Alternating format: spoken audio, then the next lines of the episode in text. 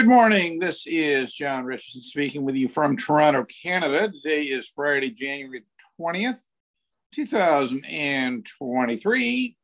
And normally I would at this moment, I think, be having a discussion with Keith Redmond and Anthony Perrott, but today Anthony Perrott is not with us, resuming next Monday. Uh, but I understand that Keith has a topic that he thought would be suitable for a podcast based on a post which appeared in his American Expatriates Facebook group a couple of days ago. So I will turn this over to Keith for the purpose of framing the issue and generating the discussion today. So thanks, Keith. And how are you today? I'm good. No, thank you for this opportunity because um, there was a post that I put up uh, just distinguishing between what an American immigrant is versus a short term American expat and how they get grouped into one particular bucket, if you will. And not so much the original post, but the evolution of the thread of comments. There was a comment that came that was posted in regards to RBT not being very, if you will, simple to implement, even though the rest of the world practices RBT. And there was an example that was raised in regards to American pensioners, meaning Americans who live in the United States who retire and draw their pension from the United States and move to, for example, in this particular uh, comment, to France, and how that particular population would be adversely affected by RBT. Hence, what I gleaned wa- was that RBT is not that simple. So I am a little bit bewildered by that because the majority of Americans overseas would benefit from RBT, and there would be a small portion of Americans overseas that would possibly not benefit. But wouldn't it be the case that they could continue to be US tax residents if the US went to RBT? Hence the reason why I wanted to have this discussion with you, because I'm a bit naive on this particular issue as compared to you. So, what do you think, John? Well, I'm not sure exactly what the precise question is. What do I think? Um, well, think about the complexity of RBT. Of all, well, I think first of all, um, I don't think any tax system is necessarily simple. Uh, I certainly think that RBT is far more simple than citizenship taxation, or at least in its effects. But I think that when it comes to the American mindset, you know, there, there's a saying uh, the, originally uh, the difficult we do today, uh, the impossible takes a little longer. I think that was sort of something that came from the uh, Marines. I think that from an American tax policy point of view, uh, I think it's more like the difficult we do today, the simple takes a little longer. Um, because you know the reality is that clearly residence-based taxation is a far more is a, is a simpler system in the sense that it at least aligns tax residency with some sort of a presence in the country or connection. Uh, one might say, well, citizenship is easier because it's a deemed form of tax residency. But the problem with using citizenship as the criterion for tax residency, it makes the application of the tax system far, far more difficult uh, because of the you know demonization of everything foreign, etc. Right. Uh, but in any case, uh, there's little doubt that there's a reason why the United States is the only country in the world that has status-based taxation, meaning citizenship, uh, and that's because it's indescribably unjust, and I think ultimately unworkable. But that said, so you know, I've been involved in this tax reform discussion for many years. And there have been all kinds of proposals for changing the system, uh, most of which uh, have not really been a move to residency based taxation. A move to residency based taxation would mean that citizenship would no longer be relevant for tax residency, period, uh, the way it is in the rest of the world. But there is this sort of you know, objection coming from um, U.S. citizens who want to retire abroad, uh, and they're worried that a shift to residency-based taxation would mean that they would automatically be shifted over to being treated as non resident aliens. And the effect of that would be that they would be subject to what, in many circumstances, could be a higher tax regime for them. So that's that's the basic concern. Right. Um, I think that that is not a concern at all because what we're talking about with that group of people are people who would be in the citizenship taxation system and they're worried about being shifted over to a different tax system. And every country that I'm aware of, uh, when people leave the country, um, they don't automatically get shifted out. Okay, they generally have to take some step to formally uh, in tax residency in country A and become a tax resident of country B. That would be the situation in Canada, for example. So, bottom line, you know, these so-called retirees abroad are concerned about this. All they do is they just keep filing their 1040s. That's it. So, so in other so in other words, uh, by keep filing their 1040s, they are themselves declaring themselves still tax residents of the United States. Absolutely, absolutely. I mean, you know, they they they were tax residents of the United States their whole lives, and they want right. to retirement. They just keep being tax residents of the United States. You know, in other words, they don't take any step to sever tax residency at all. And every proposal that I have seen, which I will call a sort of a relief to the citizenship taxation provisions, whether it's you know the Holding bill, which wasn't really RBT, or right, or any of the other things that have been suggested, uh, including things that we at SEAT, at have, have actually written on this would require an affirmative act on the part of the U.S. citizen uh, to declare themselves a non-resident. And all those people do is they just keep going right on, you know, filing their 1040s. So my question to you is just from a layman's point of view is let's say the US does go to RBT, residency based taxation, and that American pensioner retiree in France would continue filing their US tax return, okay, would there need to be any adjustment with, let's say, the US France tax treaty to ensure that they could continue doing that if the US changes to RBT? You know, you asked me that before the call, and I haven't yeah. had time to go over the treaty particularly, but my initial reaction to that is no, absolutely not. Uh, because uh, the treaty provisions here are based on citizenship primarily. Right. The benefit to U.S. citizens residing in France, I think, right? U.S. citizens right. residing in France with respect to U.S. investment income, which is, I think, what it is. So, you know, the U.S. moves to RBT. I mean, how does that affect the treaty provision? It doesn't. Why? We have a U.S. citizen residing in France, right? Mm-hmm. Still, yeah. you know, with with this U.S. source investment income.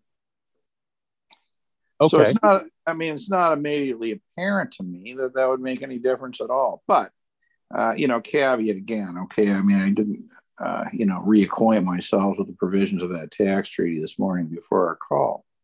And it could be any of the tax treaties. You know, we're just using France as an example. Um, but um, I know that the different tax treaties have different uh, how would you say, uh, different uh, criteria, if you will, for American pensioners living in that particular country. And France happens to be a, a good country for Americans to retire to.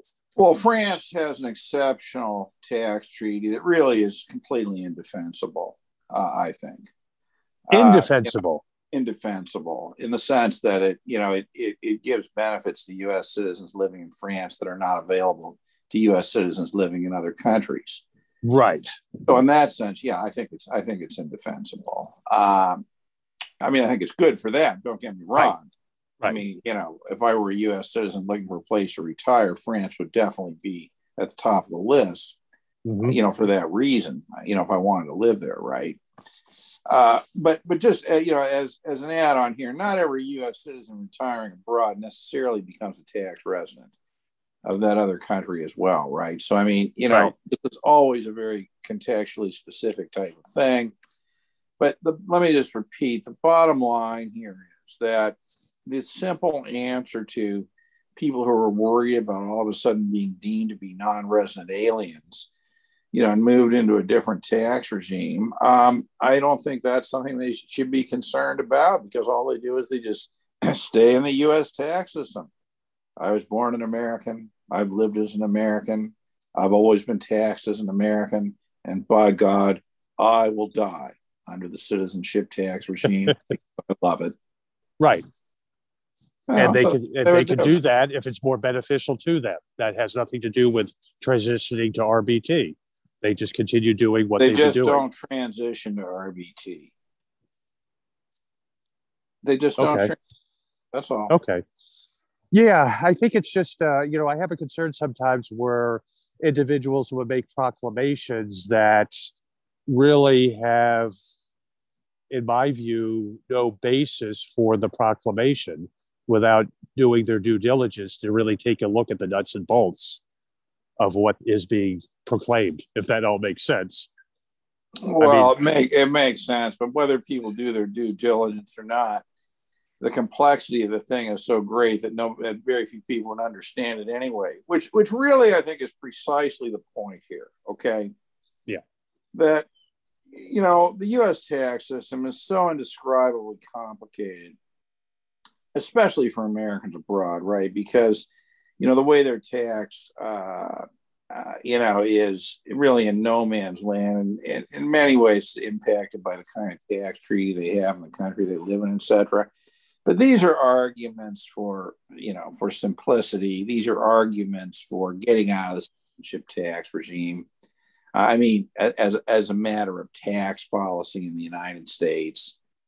So that you know american citizens have the same sort of general world mobility that citizens of any other country have right and able to live a normal financial life and wherever they choose to live well i mean it's it's pretty clear, given the number of years that this has been going on, that uh, the United States does not want um, a regulatory regime that, that encourages people to leave the United States. I mean, that's very, very clear.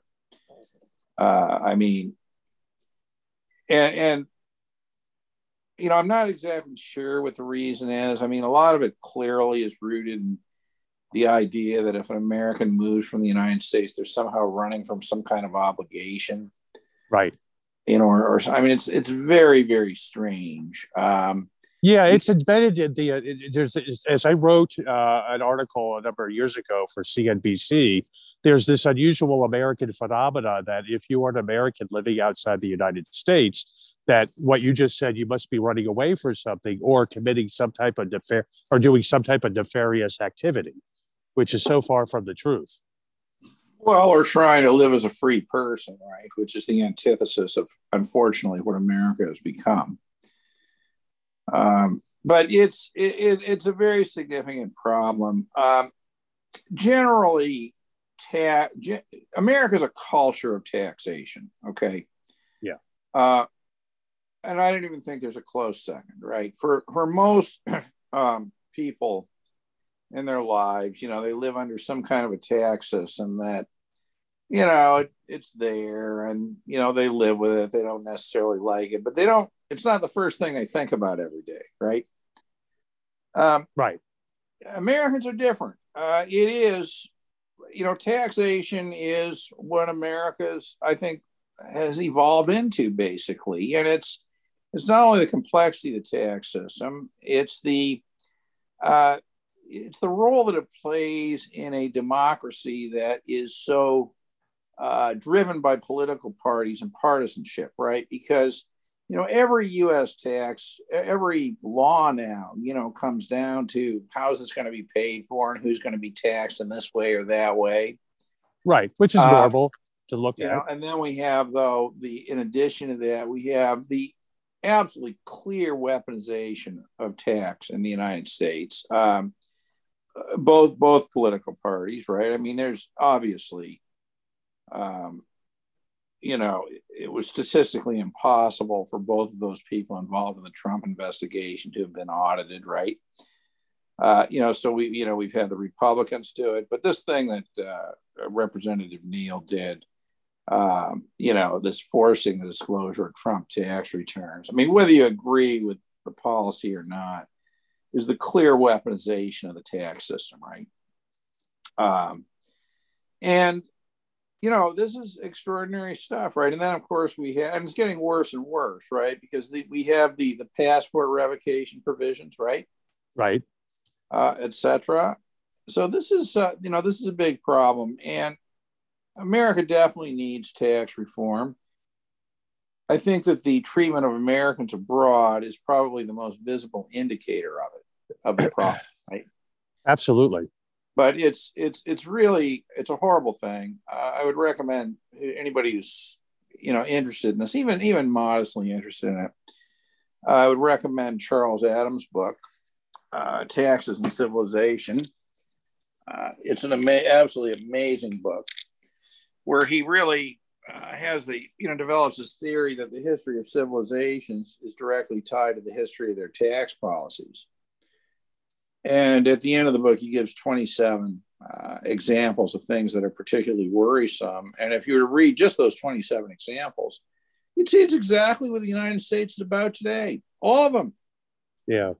And so i must say collapsing under its own weight under the tax yeah. policies right and I must add another dimension to this that, you know, as many people know, and as you know, I go back and forth knowing both the French and the US system, and not just the tax system, but also the, uh, how would I say, the attitude when it comes to the two different systems. For example, in France, as you said, people go about and they pay their taxes. It's not the first thing on their mind and they take care of it and they're able to address any issues face to face with the French tax authorities. Whereas in the US, and when I spend time there, I see all these commercials on TV. The IRS is going to come after you. You need to do this. Beware of the IRS. They will take all their money. It's based on also a culture of fear that's also incorporated into this whole situation when it comes to the US tax system. And well, that, and that, you know, and that is, um, that's expressed outside the United States, where a lot of Americans overseas are scared to death because yeah. this culture of fear is promulgated. Yeah, yeah, that, that's an interesting thing. I mean, I have a, I have a few thoughts on that. Um, first of all, uh, I mean, America is a very overlawed country, right? Too many laws. Uh, and it's largely because there's 50 states, right? So you have the laws of the states and you have the federal government. Federal law. Right. You know, and you have all the regulations and stuff like that. But the American system of laws and American culture is largely based on a presumption of, of penalty, right? Uh, you know, it's it's sort of a presumption of wrongdoing, and you know, especially in the area of taxation, presumption of wrongdoing, and you know, then they have all these exceptions, right, or carve outs. I mean, even if you look at the way the Internal Revenue Code is drafted, every individual in the world is subject to worldwide taxation, except you can get out of the net if you're a non-resident alien, for example, right? Yeah. Um, and so you have that problem, but you also have the problem that, and I think this is very, very real, is that it's impossible uh, for the average person to even understand what's required of them in the context of taxation. Uh, it, it, really is impossible. Now, what you're talking about in France, you know, it's a, a brutally high tax jurisdiction, but my guess is that people have a better sense of what's actually required. Okay. Yes, they do. Uh, Canada, very, very high tax rates, but I think it's reasonably clear, you know, what's required. And this is reflected, you know, if you were to go to the website and read descriptions from the Canada Revenue Agency about how to handle this and that, situation. I mean, obviously, it was carefully written, went through drafts, probably focus groups of some kind or another, you know, so that's reasonably understandable, right? But, you know, when it comes to the US situation, it's very, very difficult to understand. Okay, partly the complexity to begin with, partly I don't think there's as much, I, I don't think that the, uh, uh, you know, the information from the IRS is um, perhaps as well written as as maybe it could be. Um, and then you've got the problem also that, and I find this, you know, very, very interesting. Um, is that when people try to figure this stuff out, they never go to the law, right? They, I don't know why this is. They don't go to the law, right? I mean, hmm. you know, one would think that you'd begin by reading the Internal Revenue Code, right? Right. Uh, but they don't do that. You know, they go and they find some, you know, half-assed article online, you know, et, et cetera, et cetera, which uh, maybe, maybe accurate, may not be accurate, may have degrees of accuracy, uh, you know, et cetera. So what we're left with is a situation where nobody knows what they're required to do, but they do understand there's a penalty if they mess it up, right? Yes. And, you know, creates tremendous uh, and I think completely unjustifiable anxiety. The there's no doubt in my mind that the that you know when the history of the United States is written that the, the tax system is going to be described as having played a major role. Um, and you know, and by the way, if you were to look at the Biden Green Book, the, you know, these which came out in March for 2023, yeah. A number of the things that he was proposing, right, were things that were already happening to Americans abroad. All right. You know, we're sort of rooted in that, uh, you know, interest on imaginary tax deferral and all kinds of stuff. So Americans abroad need to understand that in a sense that the canaries in the coal mine, and that sooner or later the kinds of obscene policies that are inflicted on Americans abroad are going to are going to be arriving in the homeland. Yeah. So going, but Keith, here here's the thing. Yeah. Okay. In our part of it, I, I want to make sure we get this into discussion. That you know, as you know, I've been concerned about this for many years, and you know, I've done what I could from a you know an educational perspective. Yeah, you know, I mean, etc. But the the problem is that this kind of change is only possible if a critical mass of Americans get together and demand the change. And the change Absolutely. that is required is not a change in their personal situation. Okay. You know, I don't like the PFIC rules. I don't like the CFC rules. I don't right. like the fa- the application of FATCA to my local bank accounts, right? Yeah. These are all manifestations of the problem of citizenship taxation. And in my view, the only way that this can change is for all Americans abroad, or you know, are all people affected by this, regardless of how they identify, as getting together to demand that the U.S. end citizenship taxation and move to the world standard of residence-based taxation, and they must stop, you know, just lobbying for things that help them and them only. All right, I mean, they are the you know the special interest groups you know the people who are looking for you know one aspect of the problem to be solved have, are every bit as much of the problem you know as the united states government because you know they're not willing you know just you know it's it's as though americans abroad have effectively divided and conquered themselves by not by their unwillingness to come together under the banner of hey citizenship taxation has to end. Or do you disagree? Right. no in other words you have to remove the cancer the cancer needs to be removed. Everything. That's right. Yeah, that's exactly. You know, and the, uh, yeah, no, absolutely, absolutely. And that's where the focus really needs to be collectively. Yeah, but I, I you know, I are we going to get there? I mean, it's been a lot of years. You tell me why it's so incredibly difficult. I mean, you know, you, you and I are both members of SEAT. And I think that we are really the only organization focused on eradicating the cancer, citizenship taxation. Why? I mean, this is a, a true mystery to me. If citizenship taxation is the problem, okay, why is it so difficult to get people to unite against that? Maybe you can tell me. And by the way, before you answer, uh-huh. to be clear, the only contextual meaning that citizenship taxation has, okay, yeah, is the imposition of U.S. taxation on the non U.S. source income of non residents. That's the only thing it means. Right? I mean, the U.S. will always be able to tax its source income. The U.S. has rules for residency. It will always be able to tax people based on residence. So, what does citizenship taxation mean? There's no application of residence or U.S. source income. It is application only to people who don't live in the United States on their non US source income. That's all it means. Yeah. Yeah. I mean, you know, you, you ask a logical question. I wish I could give a logical answer, but I can only give an answer based on my experience over these past past 12 plus years. And I truly believe that one of the aspects that stops any transition is this this idea of patriotism that's linked to citizenship based taxation. That you're not a good American unless you are filing and paying any taxes that may be owed to the United States, no matter where you are in the world, because as you say, by God, you're an American and it's your American duty to do so. And I think patriotism and CBT go hand in hand in a very obscure, skewed way that I think that play puts a, a makes it more difficult, if you will. Well, that's my that's my view on it.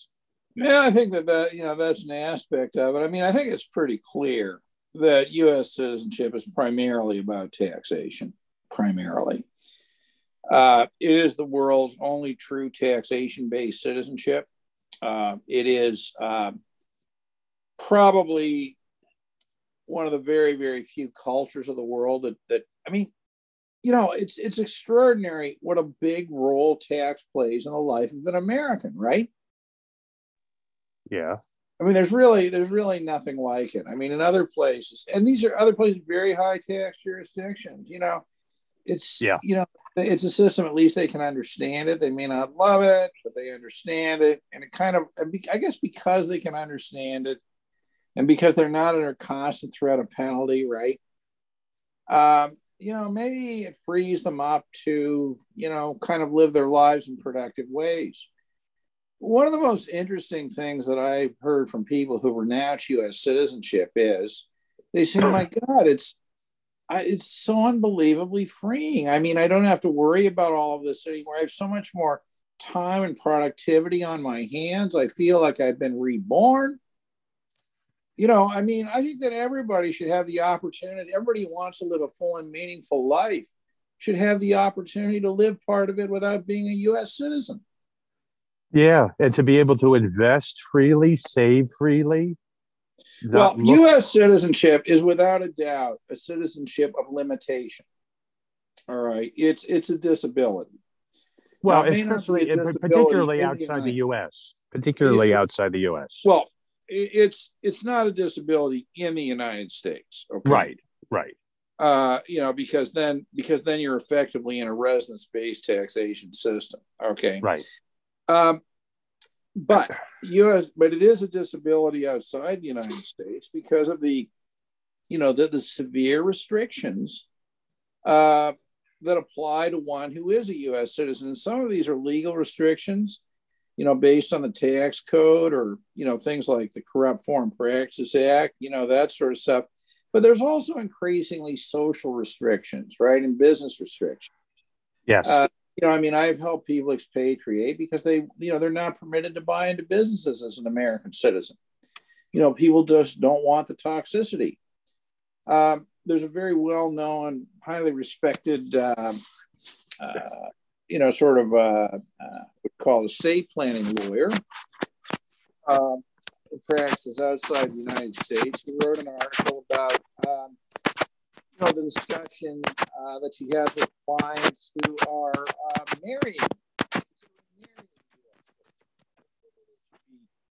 asked to renounce their citizenship right you know as, as part of the as part of the marriage deal and stuff like that so you know American citizenship, unfortunately, I mean, I think that all theoretically all citizenships start off equally.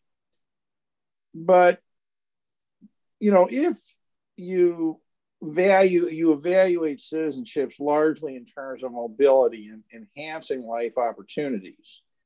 And that's what these, you know, like the Henleys of the world and you know, these people are sort of in the business of doing.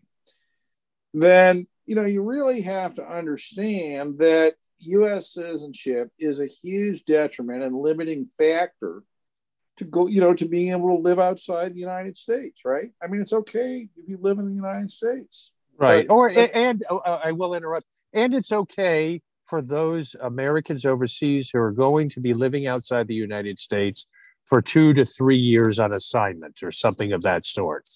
That's not much of a problem. But for American emigrants with an E and, and you know who are living overseas indefinitely or permanently, it's a major problem. A well, major that's because problem. the farmer group, you know, they're all of their financial planning and retirement planning is, you know, in accordance with in the U.S. Tax, right? Right. Right. And the problem with the U.S. tax system is that it, you know, makes it very, very difficult for people who are trying to do this planning under another tax system, uh, you know, to effectively do that, right? And this is another huge right. dividing line. Now, there was an interesting Twitter feed a few days ago. Uh, I mean, I wasn't participating in it, but I noted it as being of great interest, where there was sort of a, I mean, you may have been involved in this one actually. There was a discussion between, uh, you know, I think you and others, and somebody clearly identified as being more of a U.S. centric person about, you know, the problems. Right. US it was a gen- it was a gentleman who retired from the OECD. Yeah, something like that. But I mean, yeah. whoever it was, uh, it was clear that person had no understanding. Correct. what the problem was. It was also clear the reason the person had no under. I mean, it very seemed like a very nice, intelligent man. Okay, you know, but but the reason that it seemed to me he had no understanding of the problem was because he had not been in the position of having to do his financial retirement planning and that stuff under a system of tax laws that was not the US tax laws, right? I mean, I think that was pretty clear.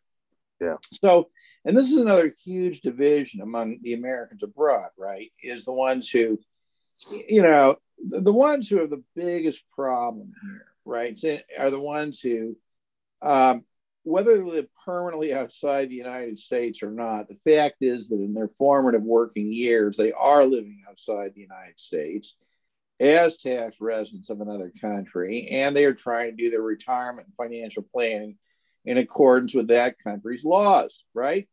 Right. Those and, and they're in the U.S. tax system, and they're in the U.S. tax system. I mean, that is just a nightmare. Okay, an absolute nightmare you know the difficulty of that situation uh, those who catch it early enough may be able to plan around it to some degree those who don't catch it early enough you know i think are headed for very very serious problems but this is another huge dividing line right among you know all of these different groups and you know the one it's interesting to me that the group that gets no respect no concern uh, no consideration is interestingly American citizens outside the United States who file US taxes religiously and are tax residents of other countries. Nobody cares about them, particularly the US, when they're the ones who are trying to comply with their laws. And they're the ones who have the major problems. Absolutely. But they're the ones who are trying their best to comply.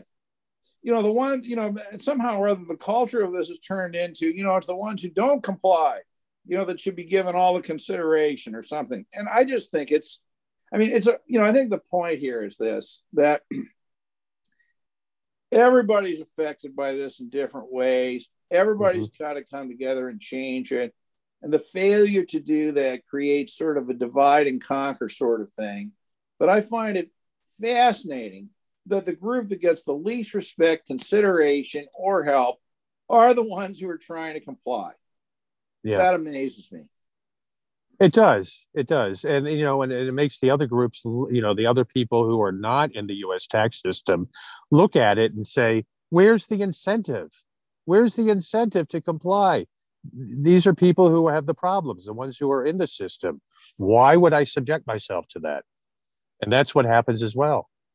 Well, you know, yeah, I mean, that's a personal decision, obviously. Well, yeah, it is, but yeah, it's a logical it's a logical uh, conclusion to make. Yeah, uh, there, There's absolutely no question here. Absolutely no question that the people who are absolutely being destroyed by this are the people who are tax residents of other countries, file taxes in other countries, do their financial planning in accordance with the laws of other countries, and attempt U.S. tax compliance. Right. Those are the ones who are just in, right. you know, a completely unworkable situation. Right.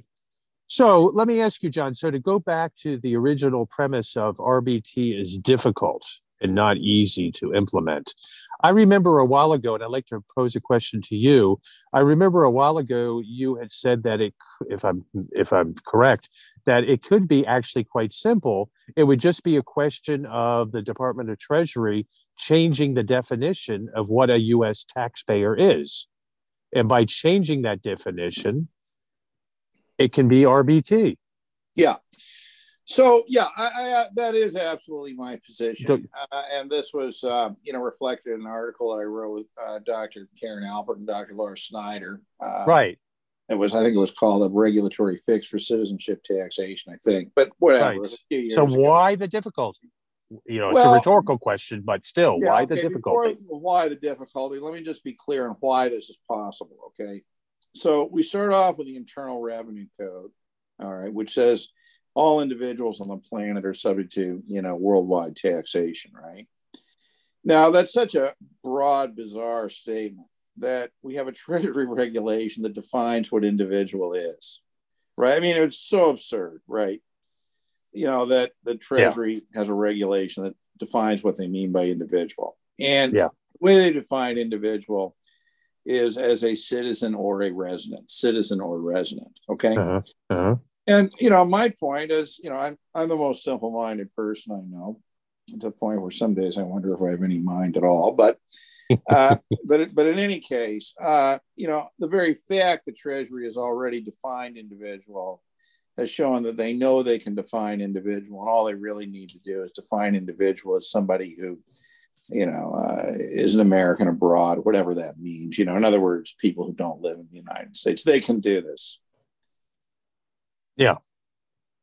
Now, why will they not do it? Well, you know.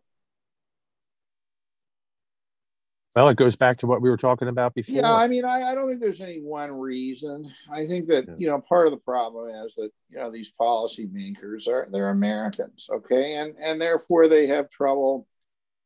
You know, first of all, they operate in what I would call uh, uh, you know, sort of a, a cultural assumption of punishment. People are always trying to get away with something.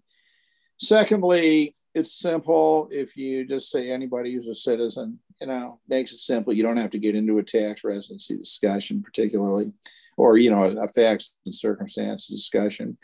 Um, I think that a lot of it. I think that there's a, a sense that taxation is designed to be punitive, um, etc. But on that note, I think there's another point that we need to make here. And that is, you know, we probably, I probably uttered the word tax over a hundred times in the last few minutes with you. Tax system. But, you know, Keith, the truth is that tax codes are, may include provisions of taxation, but they're really about a lot more. Okay. And they're mostly about more than tax now, I think.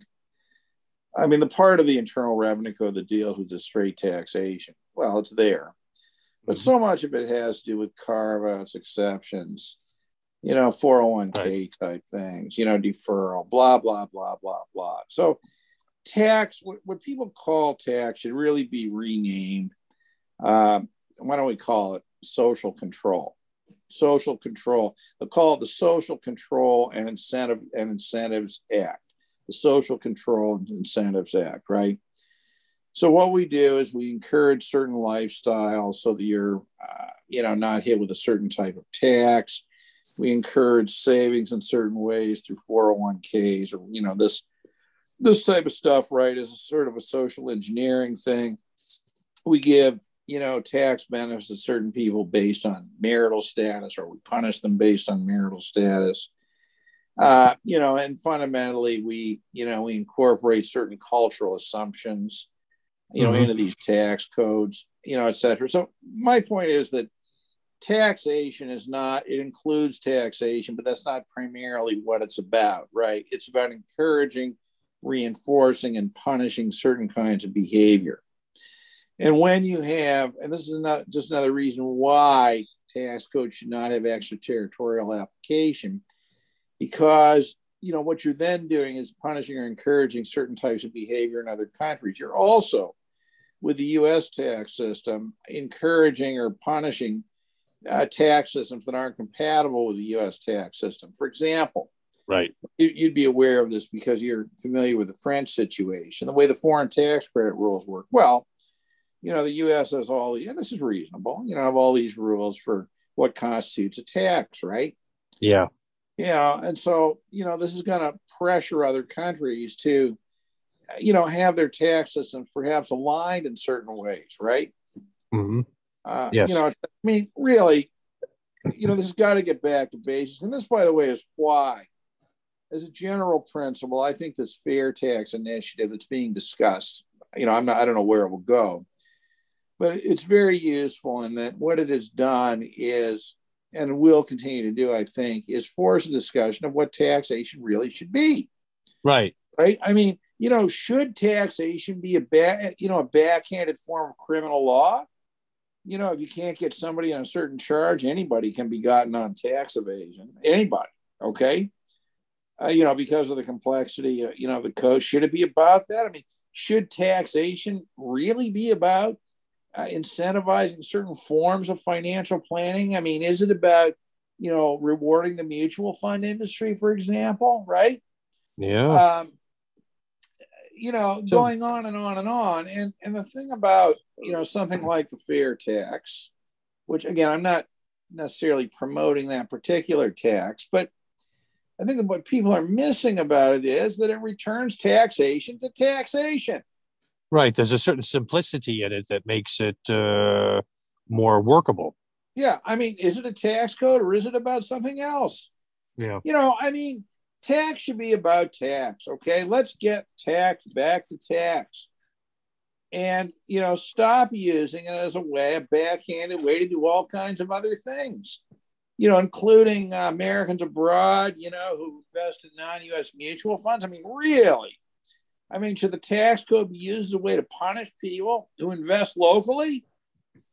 Yeah that's a, it's appalling. It really no, is and that's it's appalling. Right and that's why and it is so bad in the united states. It is so egregious that the simple factor, as I often say, the fact of the matter is, is that the Internal Revenue Code is now the Constitution of the United States.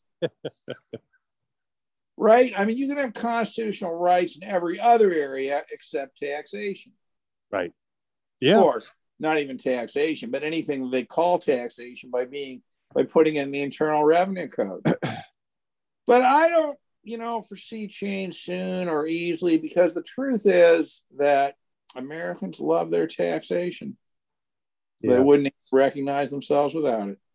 I mean, what would the average American do if there were a shift in the tax code where they, you know, they had weeks and weeks of time freed up every year because they didn't have to fill out forms? What would they do with their time? Don't know how to answer that one. It would be nice. Yeah, it would be nice. So, you know, the bottom line is what really makes RBT uh, complex is the lack of cohesiveness amongst Americans overseas in coming together to fight this injustice. That's um, what makes it that, complex. That, that's what that's what getting from A to B is. But you know, yeah. I'm reminded of, of Winston Churchill's comment that you know democracy is the worst form of government except for all the other forms of government. And why don't we say it this way? You know, RBT is the worst form of taxation, except for all the other forms of taxation. Taxation. Okay. Right. I mean, obviously, obviously, obviously, obviously, okay.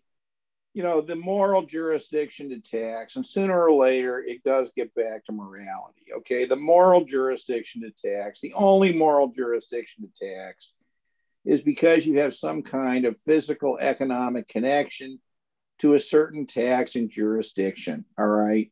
You know, yep. ultimately that's where we are. Because honestly, if we, you know, when we understand that what citizenship taxation is just a U.S. claim they can tax non-U.S. source income earned by people who don't even live in the United States, it's a status-based form of tax residency. I see no difference between that and taxing based on blue eyes.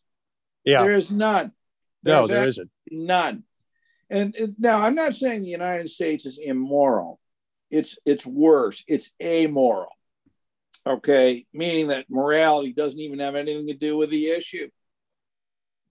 and this is perfectly expressed in section one of the Internal Revenue Code. Every individual on the planet is subject to worldwide taxation, except for in section two, an exception for non resident aliens. Okay? You know, I mean, just the, you know, the starting off that way, although perhaps wasn't as offensive in another era when I suppose the stuff was drafted. It is, it is so, it is so indescribably absurd. So, in, in conclusion, what do we conclude from this?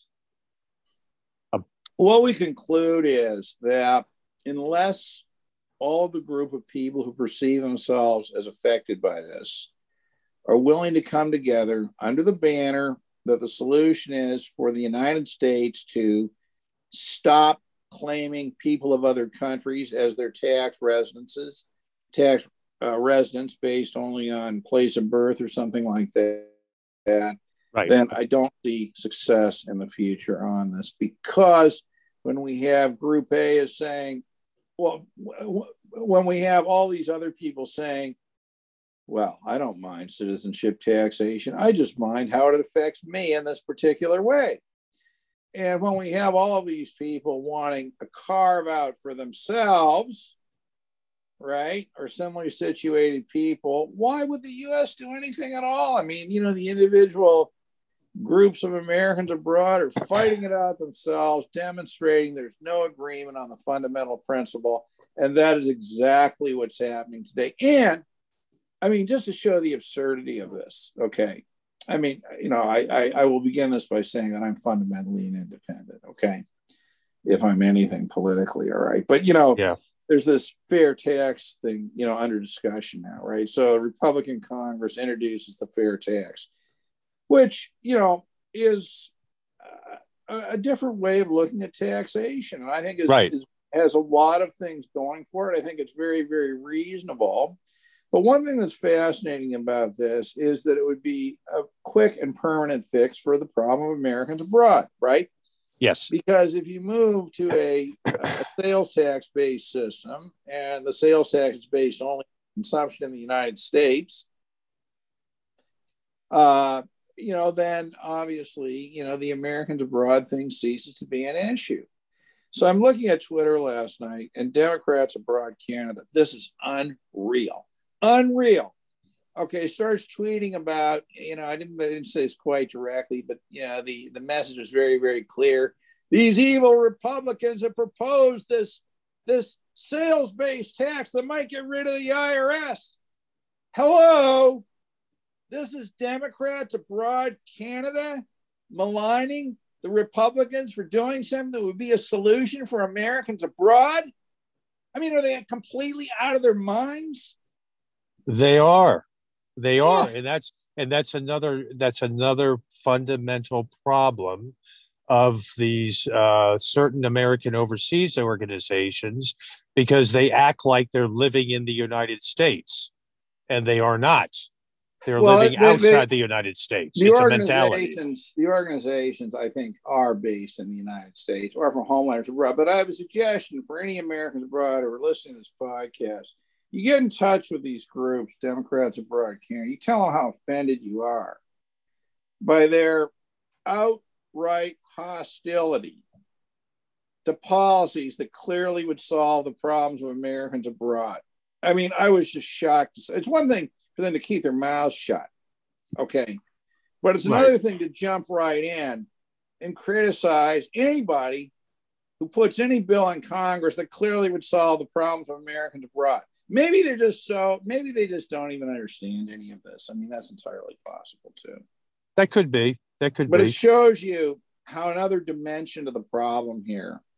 You know, we talk about the problems of, of factions of Americans abroad. Well, uh, I mean, the you know what I call the partyocracy, right, of American politics, where apparently politics is no longer about helping individuals or a vision for individuals. No, no.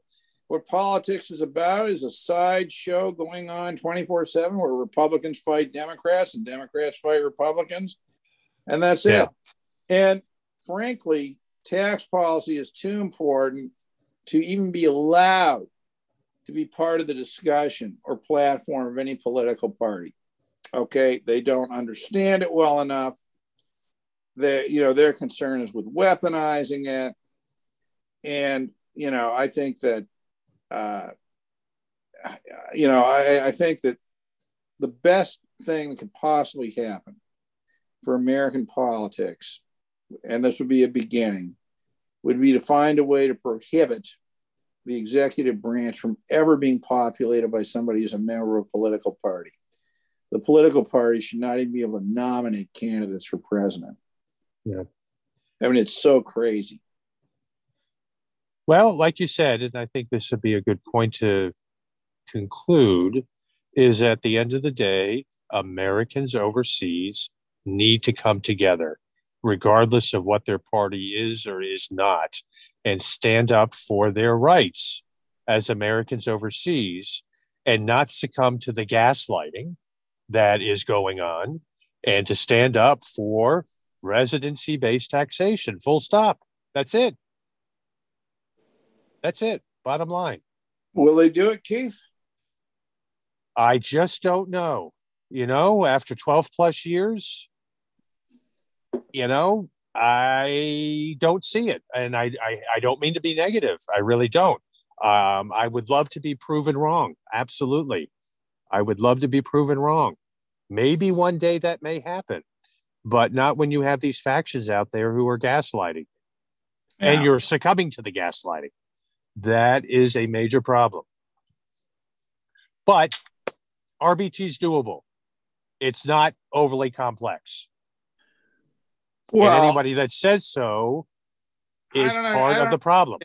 I don't understand the statement RBT is complex. All tax systems are complex. Are complex, correct. I mean, you know, it, but I mean, that's not the only issue. no, you know, I'm just putting it in very simple terms. Yeah, but I mean, don't you think the there's there's uh, maybe we could introduce a topic called something like the morality of taxation? Yeah, sure. That could be another podcast. Yeah. All right, Keith. Well, this has been good. Let's see so, what we've got going here. So I think, uh, you know, for all the Americans overseas who are listening to this podcast, it's food for thought. You know, we need to come together. I think that that is right. I think that's absolutely right. And I think also that you know this sort of reliance on you know political parties to solve this is is very much misguided. There's you know. Yeah. Flu anyway uh, that's maybe another podcast. All right keith. So good. call for today and um, great talking to you. You as well. Thank you. Bye